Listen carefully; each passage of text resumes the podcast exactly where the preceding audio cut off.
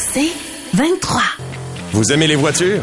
Vous êtes intéressé par l'industrie automobile, la transition électrique? Vous voulez être au courant des nouvelles tendances sur le marché? Voici Ça tient la route avec Benoît Charrette et Alain McKenna. Salut tout le monde, Euh, ça tient la route euh, de cette semaine. On va avoir, tiens, notre premier invité, en fait, notre invité de la semaine, Charles Jolicoeur, un collègue, euh, vous, vous entendez chaque semaine nos chroniques Écolo Auto. Euh, c'est lui qui nous prépare ces chroniques-là. On va parler de véhicules hybrides branchables. Et de leur pertinence. Et de leur pertinence, ou, ce que j'appelle euh, l'occasion ratée du monde automobile. Un peu Mais ça, ouais. euh, on va en revenir un peu plus tard dans l'émission. En essai routier, tiens, tu nous présentes quoi, mon cher Alain? Cette semaine, euh, écoute, j'ai...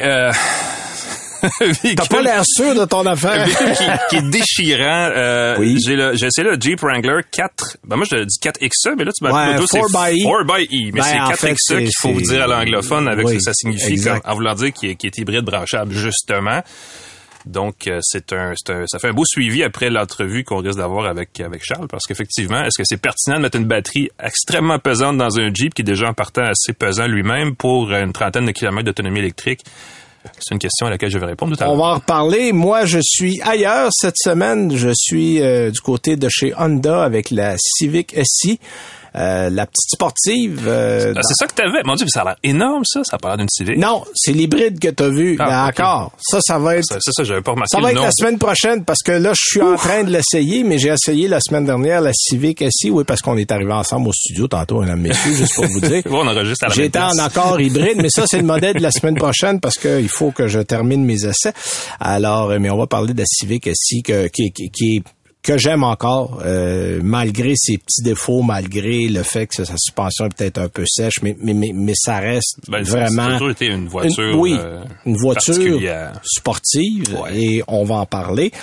Mais avant tout ça, on va commencer avec nos actualités de la semaine. Ouais. Toi, quand tu me parles de vélo, toi, pour faire changement, Je fais ça, moi. ouais, tu vas faire ça, toi. Euh, écoute, je peux te dire une chose, c'est que le prix de l'essence affecte effectivement euh, la vente de vélos, littéralement.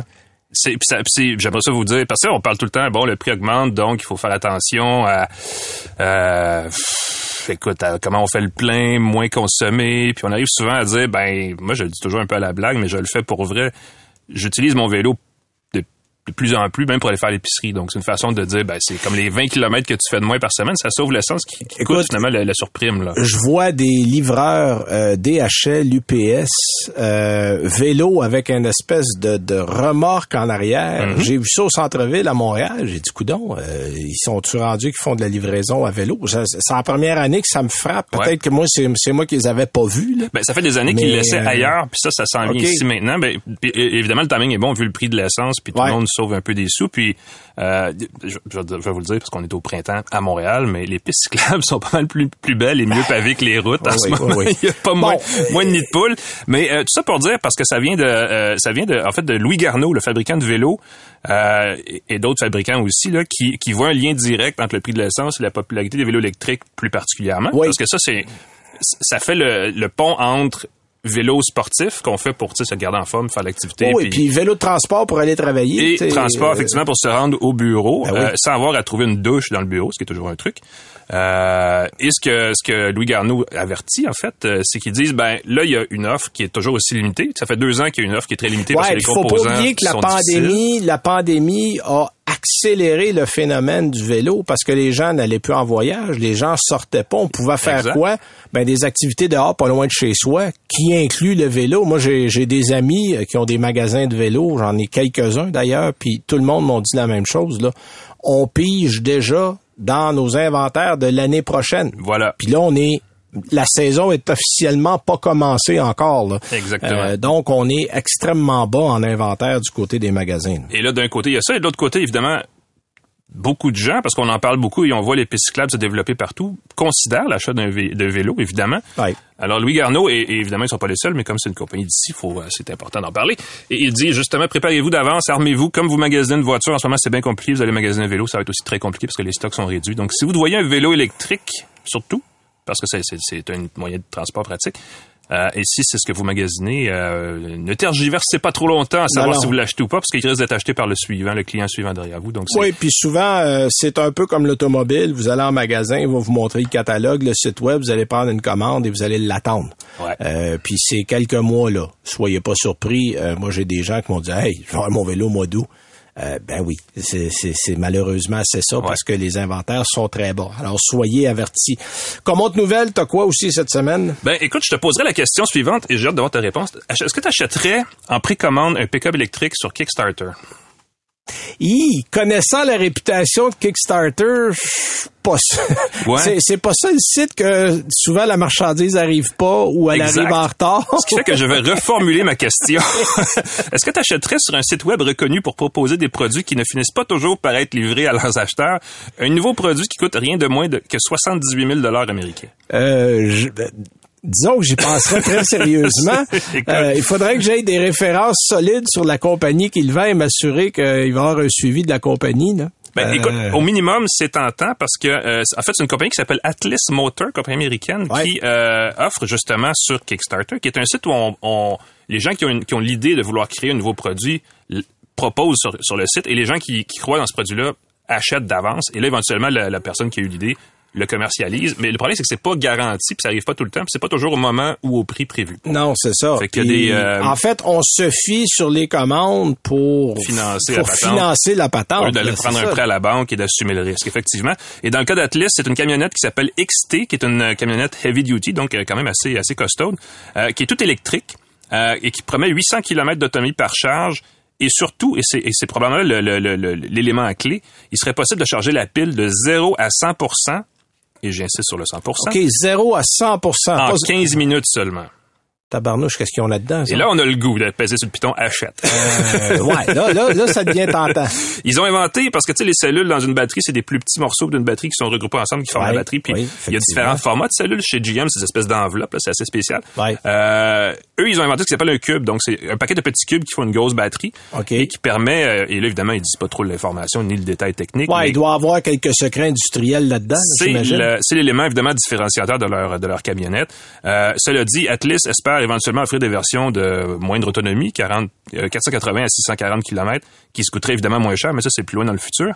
Euh, la XT aurait, par ailleurs, parce que la fiche technique est toujours aussi à l'avenant, une capacité de remorquage de 35 000 livres qui est pas mal plus que. Je pense que même le Lightning ah chez Ford va avoir 11 000 livres, quelque chose comme ça. Ouais, je pense que c'est mais, mais 30, 35 000. Ouais, ben c'est pour ça qu'on l'appelle heavy duty. Exactement. Oui, parce que on est dans ce catégorie-là. Là. Et bon, le pick-up a une benne là, de 6, de 6 pieds et demi ou 8 pieds de long euh, et un coffre avant là qu'ils appellent le frunk en anglais. Ouais, le frunk. On pourrait trouver un mot en français nous aussi pour être cool là même.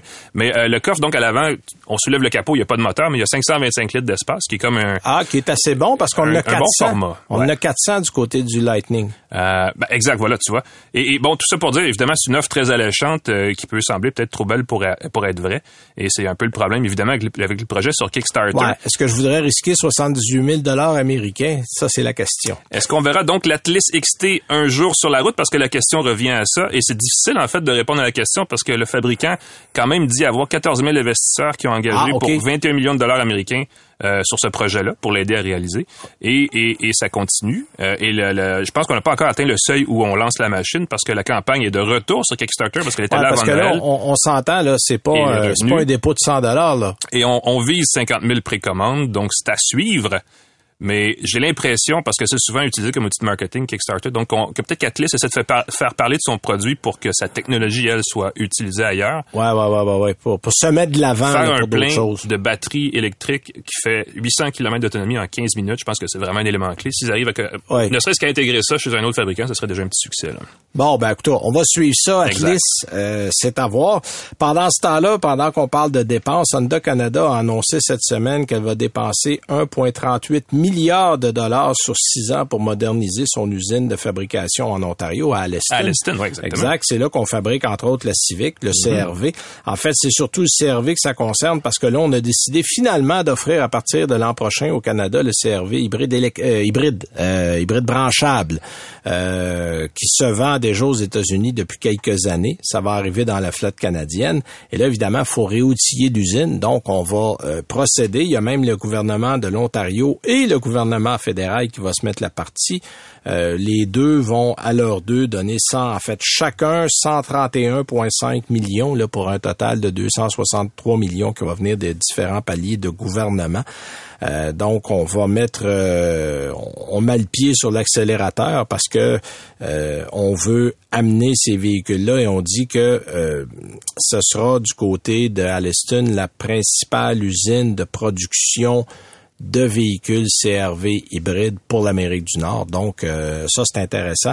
Et surtout, c'est probablement que ça assure des emplois pour les années à venir aux gens qui sont là. Parce que là, on investit dans une technologie qui va être porteuse pour plusieurs années. Mhm. Donc, ça, en soi, c'est intéressant. Et on suit, euh, dans le même sens, euh, une annonce de GM. On le sait, qu'on en a parlé à l'émission la semaine passée. On a investi 500 millions du côté de Bécancourt pour produire des batteries. GM a aussi annoncé annoncé un plan d'un milliard de dollars pour construire la nouvelle fourgonnette Bright Drop à Ingersoll en Ontario. Oui, c'est vrai. Euh, le petit fourgon commercial. Voilà, le petit fourgon mhm. commercial. Ford a promis de consacrer 1,8 milliard de dollars au réoutillage de ses installations du côté d'Oakville en Ontario pour la fabrication de véhicules électriques, alors qu'on a du côté de Stellantis euh, prévu 1,5 milliard de dollars dans son usine de montage de Windsor pour les futurs véhicules hybrides. Donc, l'Ontario se met tranquillement à l'heure électrique mhm. et c'est correct parce que veut, veut pas, euh, faut aller euh, de ce côté-là.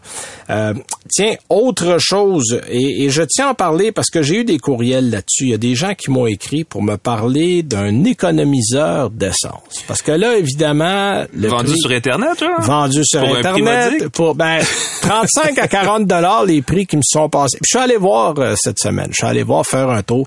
Bon, ça s'appelle EcoChip, mais j'ai trouvé EcoTune, ah. j'ai trouvé Eco OBD2, j'ai trouvé Eco Max, j'ai trouvé c'est ça à chaque fois que le prix euh, c'est tout, voilà, ça revient. C'est toute la même patente.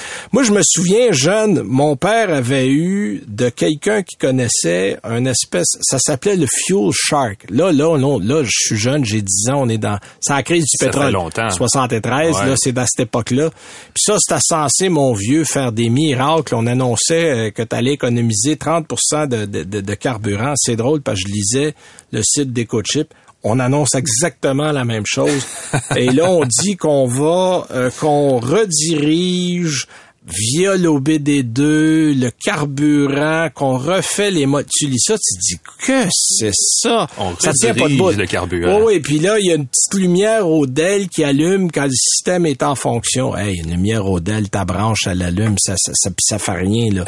puis pour votre information, pour aller jouer dans un système OBD2, là, ça prend le numéro du véhicule, ça prend un technicien, ça prend un appareil à diagnostic. chaque, marque a ses propres euh, codes et ses propres Il faudrait, pour que, pour qu'une compagnie puisse proclamer qu'elle va aller jouer dans votre OBD2, là, il faudrait qu'on reconfigure individuellement chaque véhicule dans lequel vous allez brancher le bidule.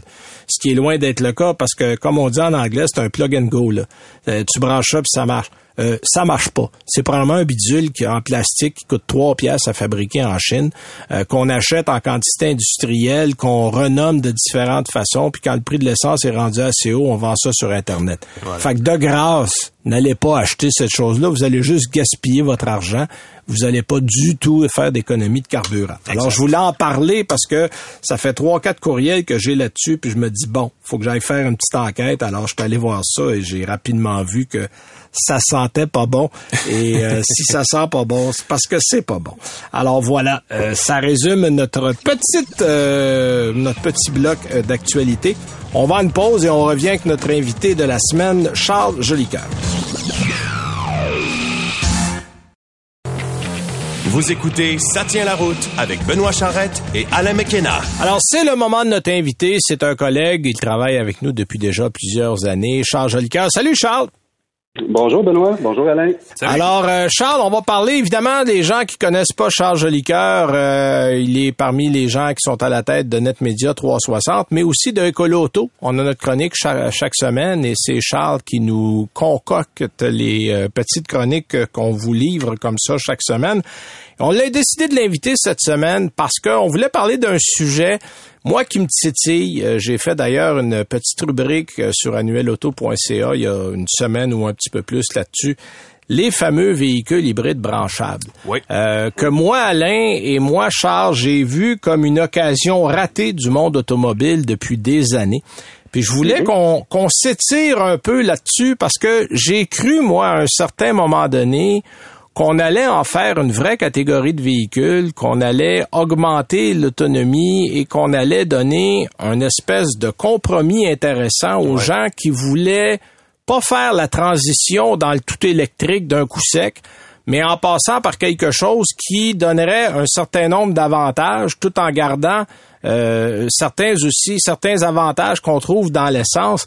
Comment tu vois ça, ça? Explique-moi, Charles, comment tu vois cette catégorie-là et si tu crois qu'il y a un avenir euh, à long terme.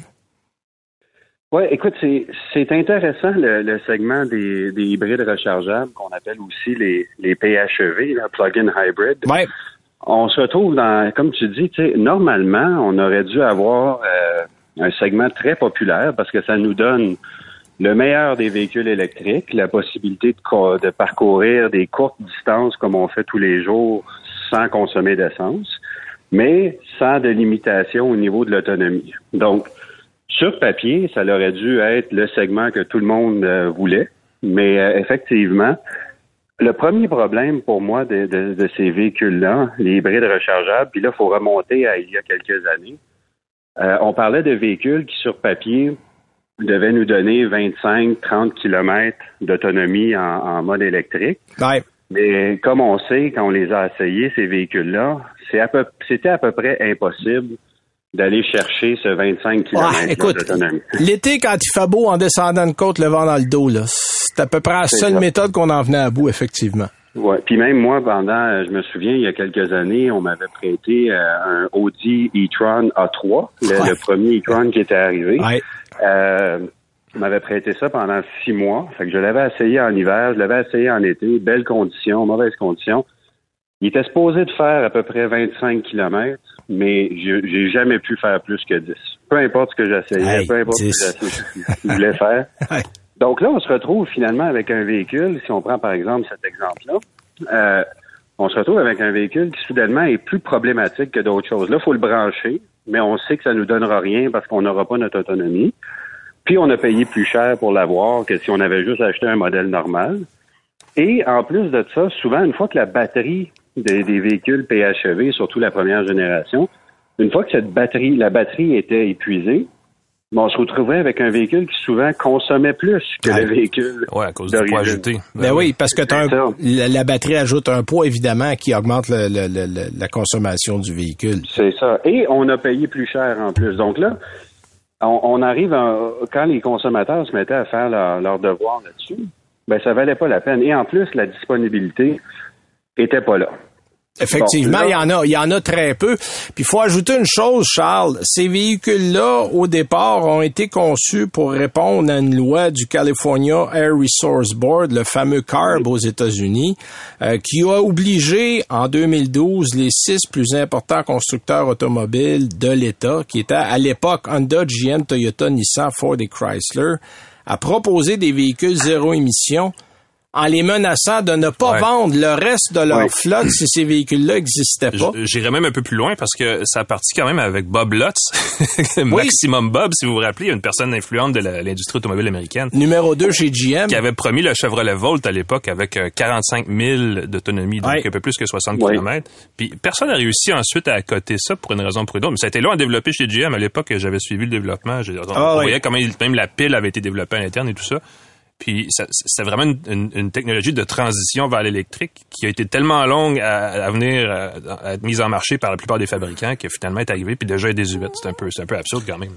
Oui, puis puis on Oui. a on a senti qu'il y avait un manque d'intérêt des constructeurs de développer Peut-être un dans peu ce de mauvaise sens-là. foi aussi. Euh, tu sais, on a fait un véhicule pour répondre à la demande. Mhm. On, on l'appelle les, les compliance cars en anglais, des voitures de conformité. Et ironiquement, depuis dix ans, la même quantité ou le même espace de pile, la densification a triplé. Ouais. Donc, le 30 km Oui. qu'on avait il y a 10 ans devrait être un 90 km sans prendre plus de place, sans rien changer aujourd'hui. on est, on est encore à 30 km dans la majorité des cas. Donc, c'est la preuve qu'il n'y a vraiment eu aucun effort de fait des constructeurs. En fait, c'est la preuve que quand on leur impose un seuil à respecter au niveau technique, ils, le respectent. Ils n'en font pas bien plus.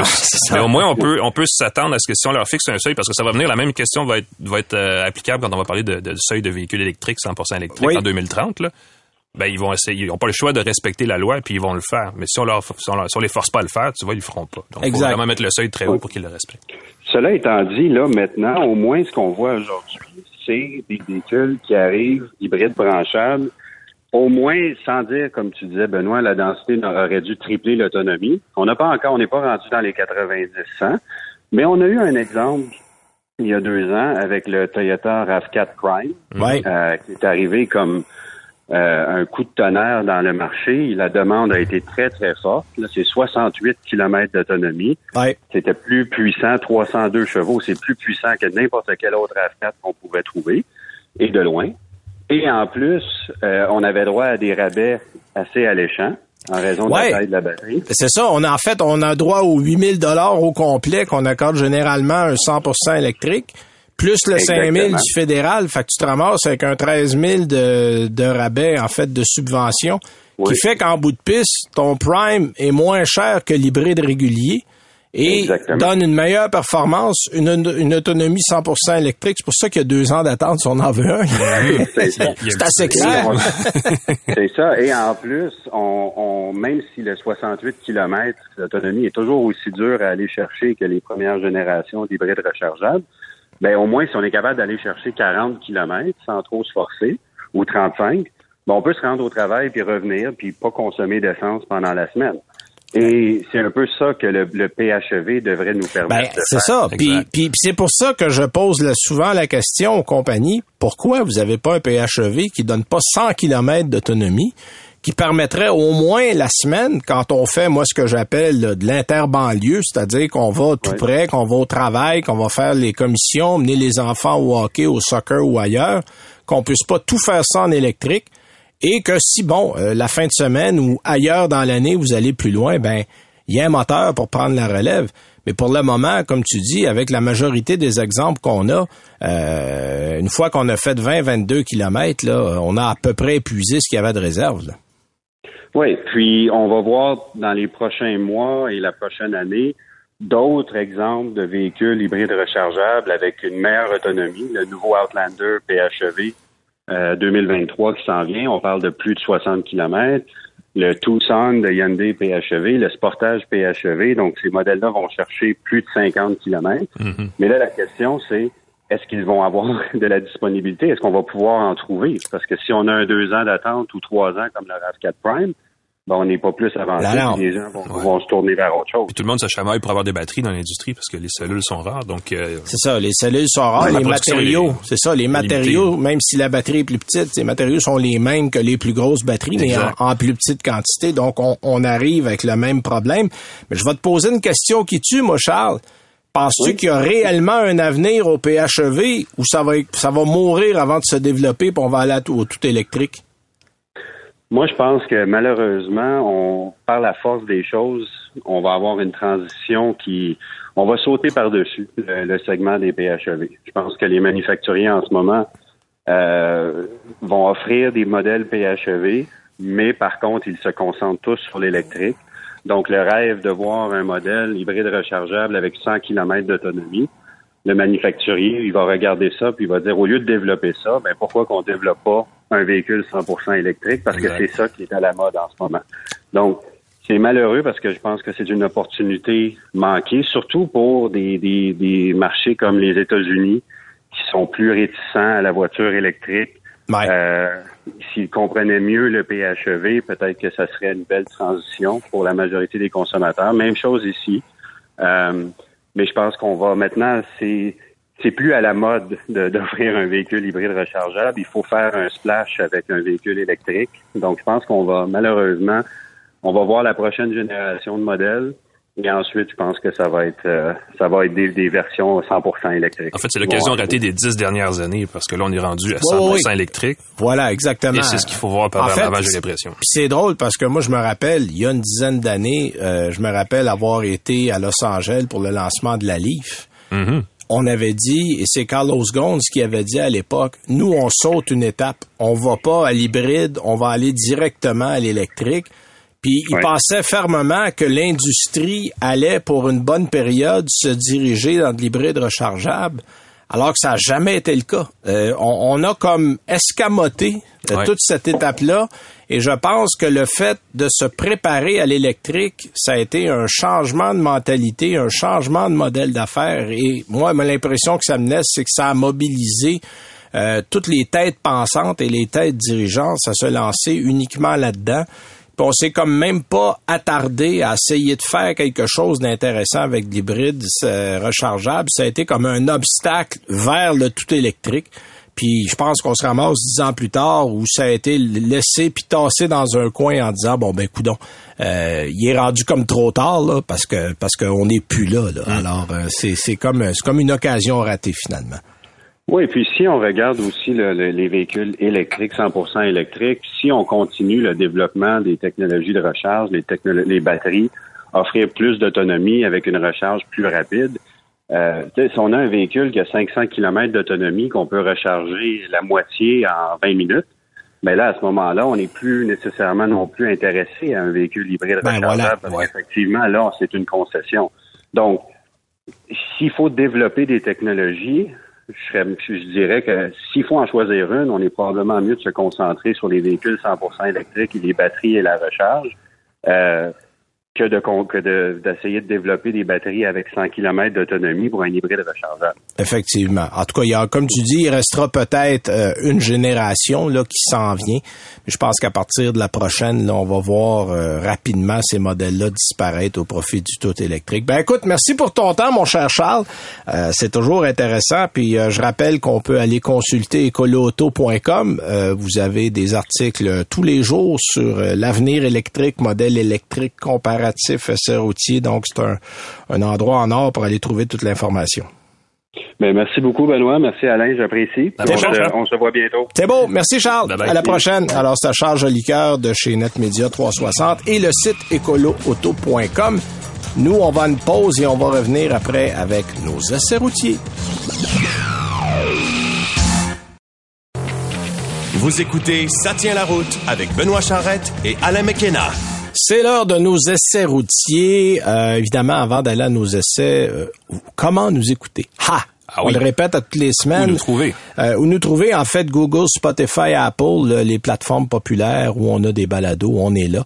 Euh, vous pouvez vous abonner, c'est la façon la plus simple. C23, c'est les plateformes du groupe Cogeco. À Montréal, c'est 98.5 FM. Vous allez sur le site dans la section balado et vous avez euh, une tasse de tech de mon ami Alain Merci, une autre excellente balado. Vous avez la poche bleue, vous avez également Ça tient la route qui est là. Mm-hmm. Alors, vous pouvez l'écouter comme ça chaque semaine. Et sur le site annuel auto.com on fait une mise à jour chaque semaine. On a l'émission de la semaine qui est là dans le menu, euh, la page d'accueil au début. Alors ça, c'est facile. Abonnez-vous. Abonnez-vous. Je pense que c'est la façon la plus simple. On vous avertit à chaque fois que l'émission sort. Alain, ton essai routier. Alors, je, je, sentais une espèce, comment dirais-je, un mélange d'anxiété, de déception et de d'interrogation dans ta voix quand tu nous as parlé de ça tantôt. C'est évidemment une relation amour-haine avec le Jeep Wrangler 4 by, écoute, c'est dur, hein, j'arrive juste le nom en partant, j'ai de la misère. 4XE en français, mais 4 by E en anglais. Donc, 4 euh, by 4, c'est le jeu de mots parce que E pour electric, n'est-ce ah pas? Ouais, c'est ça. Donc, c'est un Wrangler, un 4x4, un véhicule d'origine quasi militaire qui euh, est euh, animé par un moteur hybride branchable. On en parlait juste avant de cette fameuse technologie. Et la question, évidemment, en partant, c'est qui ne voudrait pas d'un Wrangler électrique? Parce qu'évidemment, sur papier, c'est comme une offre qui a, oh, qui fait tellement de sens que ça n'a aucun bon sens. Et, euh, dans ce cas-ci, il y a quelque chose de particulier avec le Wrangler, et là, c'est la partie amour de, ma, de mon amour-haine de tantôt. Là. Euh, écoute, c'est un VUS, un gros VUS quand même, euh, en soi, capable évidemment de tout ce qu'on peut imaginer en hors-piste, mais d'accueillir, et ça, c'est quand même assez, assez intéressant, cinq passagers en version décapotable.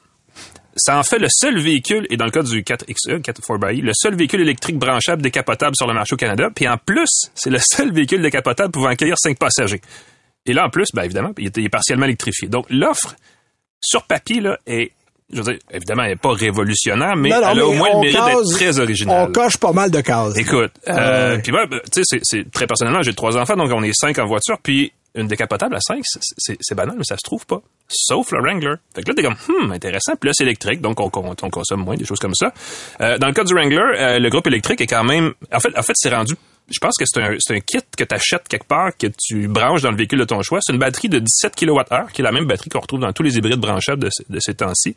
Ouais, ben en fait, c'est la même batterie qu'on retrouve dans le Pacifica. Ouais. Pacifica hybride, on a carrément pris ouais, ben, effectivement, dans le groupe, on l'a euh, envoyé, on l'a envoyé au Wrangler. Dans le groupe Chrysler, on récupère le même morceau, c'est certain. Euh, ça donne, dans le cas du Wrangler, 35 km électriques euh, plus ou moins, surtout moins en fait.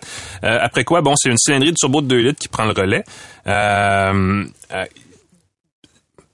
et avant que je l'oublie, je vais vous le dire, c'est aussi, et ça c'est à moins que je me trompe, le seul véhicule sur le marché qui est équipé de moteur électrique jumelé à une boîte de transmission à 8 rapports. Aïe. Parce que, évidemment, ben là, écoute, on attend toujours le premier véhicule électrique à boîte manuelle. Mais là. On travaille là-dessus. Je sais que Honda a breveté le concept. Honda, Toyota et Porsche travaillent là-dessus en ce moment. Euh, je gage un petit deux que Porsche va être le premier à le sortir. Mais un moteur, en tout cas, une voiture électrique à boîte euh, manuelle déjà, mais à boîte automatique à 8 rapports, déjà en soi, c'est quelque chose. Bref, on a un gros 4x4 partiellement électrifié, euh, dont la fiche technique se compare à celle d'autres hybrides branchables du genre. Son prix de détail est à peu près dans les mêmes eaux quand on calcule l'aide gouvernementale, euh, puisque en, version de base, ça commence à 43 000 La version Rubicon, la plus équipée, coûte 60 000 avant l'aide à l'achat et euh, revient à peu près à 54 000 avant taxe, mais après après rabais. Euh, donc la question c'est est-ce que vous êtes prêt à payer entre 43 000 et 50 000 pour faire un tour de sécheuse électrique? Parce qu'en fin de compte, c'est un peu ça le Jeep Wrangler. Et là, je tombe dans la partie and de ma relation avec L'amour, l'amour vient de se terminer. c'est un véhicule au comportement pas du tout raffiné, très peu confortable. C'est correct dans la mesure où c'est un peu sa marque de commerce depuis 50 ans, mais ça va vraiment à l'encontre de ça à quoi on s'attend d'un véhicule électrique, qui est généralement très doux et très silencieux sur la route, alors que le Wrangler n'a rien de tout ça.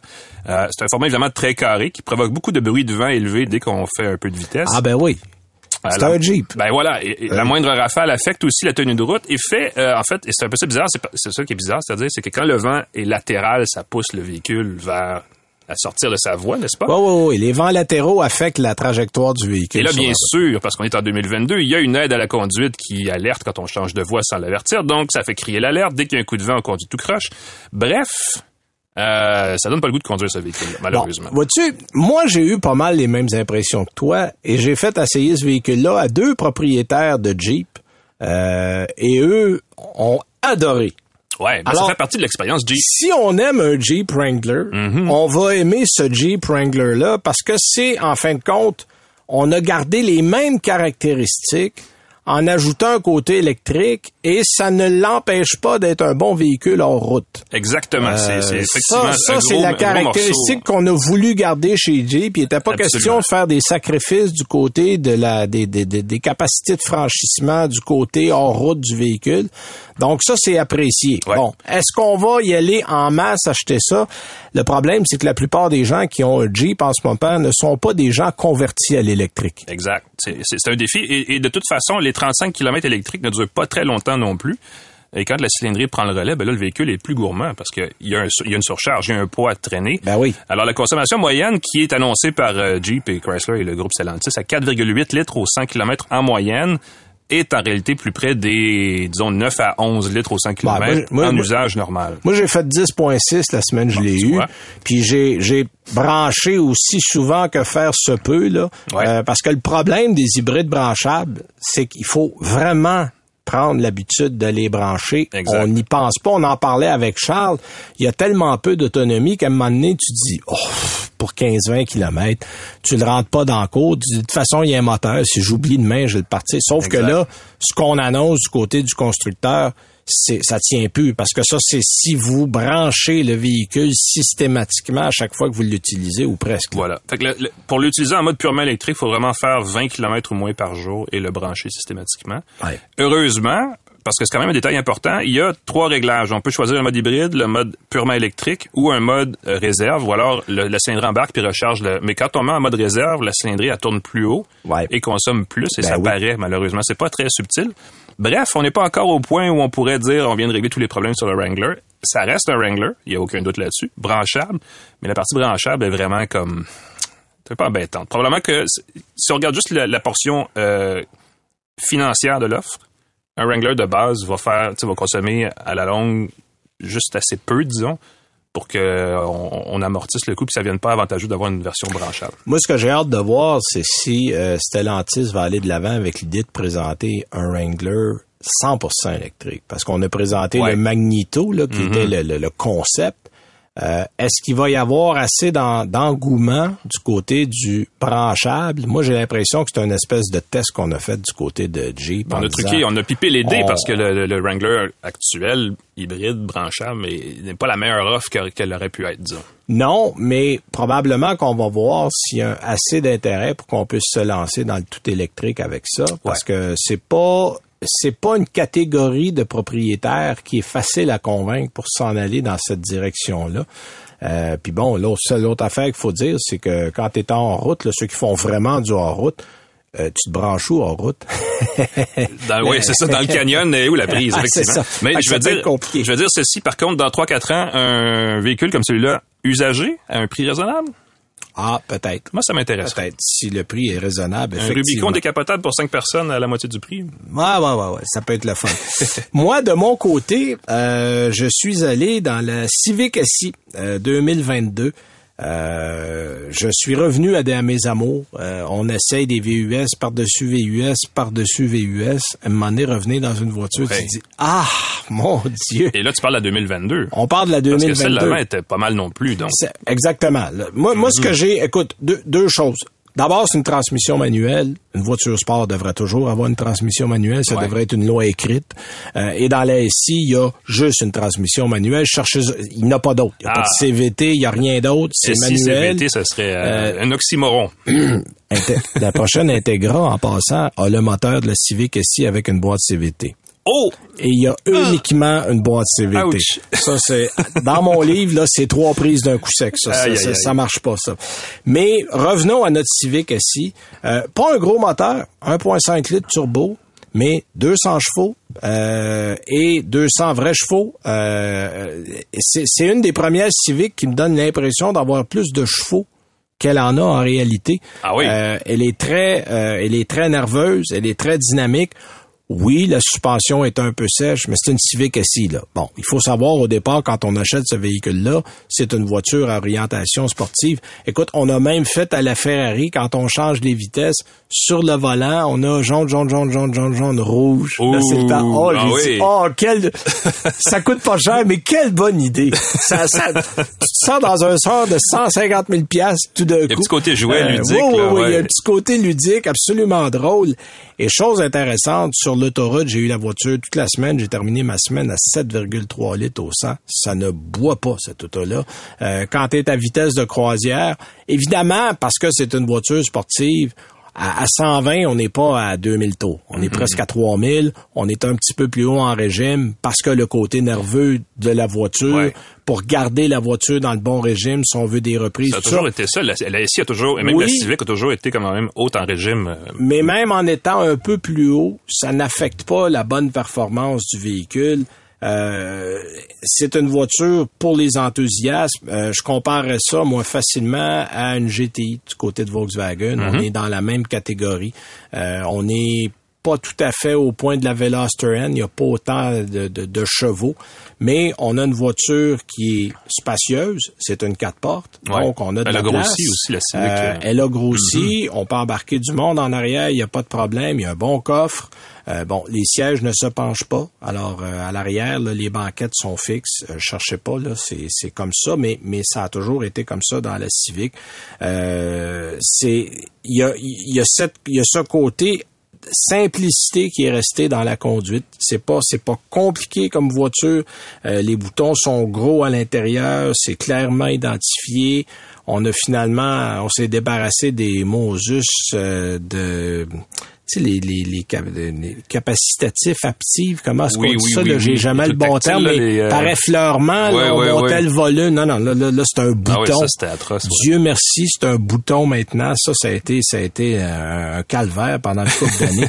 Euh, ce que j'ai aussi aimé, euh, la finition. Bon, on avait un modèle couleur bronze qui, est, euh, qui est difficile à rater, mais qui est vraiment bon. Les sièges aussi, euh, sièges fermes, euh, qui, qui supportent bien. Euh, on, on se sent dans une Honda d'il y a quelques années, les Honda qu'on aimait. Euh, le moteur tourne et chante bien. Et, et j'avais un peu peur, j'avoue. Un Ouais. 1.5 litres, là, je me suis dit... Ben, surtout qu'avec les turbos qui, sont, qui tirent beaucoup maintenant. Euh, exact. Tu sais, bon, le- si on prend le trop, 2 ouais. litres de la type R, on est à 306 chevaux. Là. On est, on est, fou, on là. est ailleurs. Ça, c'est un 1.5 litres. Fait qu'on est une coche en dessous, mais t'as pas l'impression, euh, on ne sent pas, des fois, on sent la, la, la, la petite cylindrée quand on conduit, puis on se dit, mon Dieu, il manque quelque chose. Ouais. Mais honnêtement, avec le turbo, et on a réussi à amener 192 livres pieds de, couple. Ce qui manquait beaucoup dans les moteurs, rappelle-toi, les, moteurs euh, VTEC, régime. là, Ouais, les ouais, moteurs ouais. VTEC, il fallait amener ça à 6000 tours avant de commencer à avoir le- le- le- la puissance qui arrive. Là, avec le turbo, on a ça à 1500 tours. Donc, ça arrive bas.